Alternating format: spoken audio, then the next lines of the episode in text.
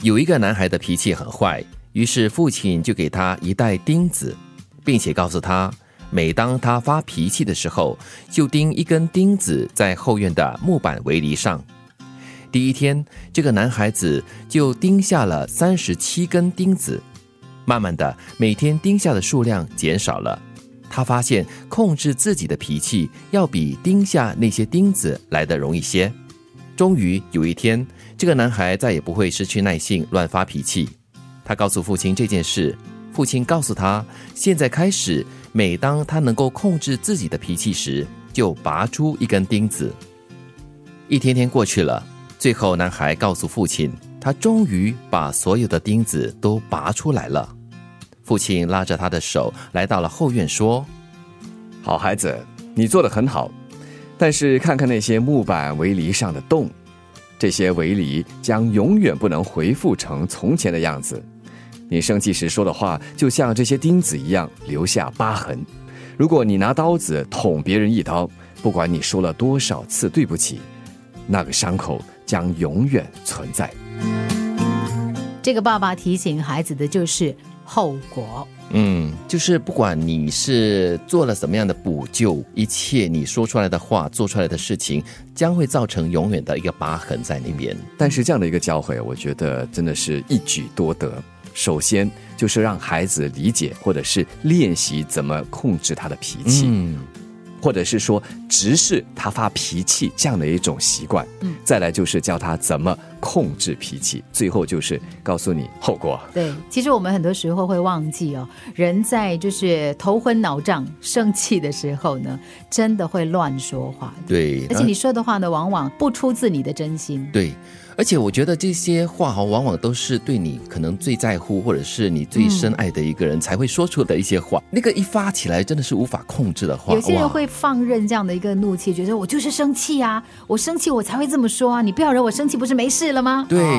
但是在这种生气跟盛怒的时候呢，你是会让自己做出最可能悔恨一生的事，或者是话。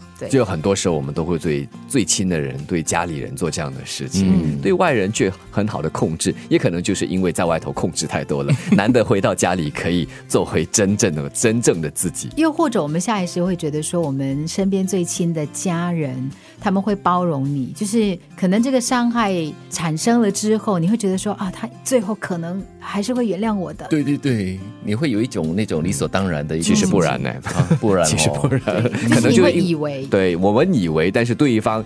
就会觉得为什么你老是这样子对我，而因为这样子而开始吵架。相对来说嘛，家人的包容度肯定会高一些些，但是呢，其实你从另外一个角度来看呢，你对家人所造成的伤害肯定会更大一些些。嗯，但是呢，人有负面情绪，生气、恼怒，嗯，那是在所难免的。只是碰到这样的情况，这火哈无名火突然升起的时候，我们要怎么办？深呼吸。嗯嗯。或者是就像这个父亲一样喽，拿钉子来钉自己，钉墙壁没有钉自己，钉自己。再不然的话，可能就抽离吧。对，有的时候我们不要理会对方。对，有的时候我们在生气的时候呢，其实动作可以很小，嗯，你可能只是一个眼神，你可能只是很用力的放下你的东西，然后转身就走。但是这个伤害对于可能很在乎你的人，可能很在乎跟你之间的情谊的人，尤其是你的家人来说，他其实那个痛是很锥心的。对，不要说是家人，最要好的朋友也是的。你会觉得说哈，为什么他会这样对我？然后你就会开始产生很多的想法，你可能甚至会自责。对，这样的一种所谓的，我觉得是一种语言暴力啊。对，可是可能到最后呢，它的后果是你不能承担。就算是他真的是原谅了你，但是我觉得那个疙瘩还是会在那边的。对，对方如果老是成为你的受害者的话，哈。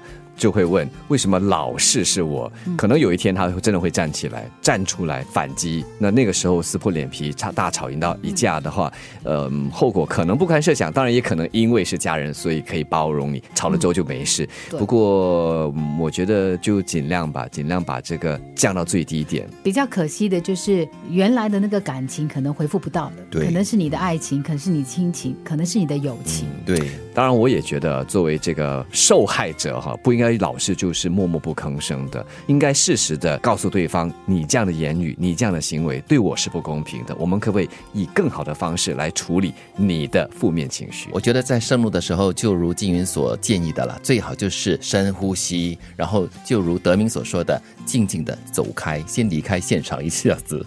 人与人之间常常因为一些彼此无法释怀的坚持，而造成永远的伤害。如果我们都能从自己做起，开始宽容的看待他人、对待他人，相信你一定能够收到许多意想不到的结果。帮别人开启一扇窗，也就是让自己看到更完整的天空。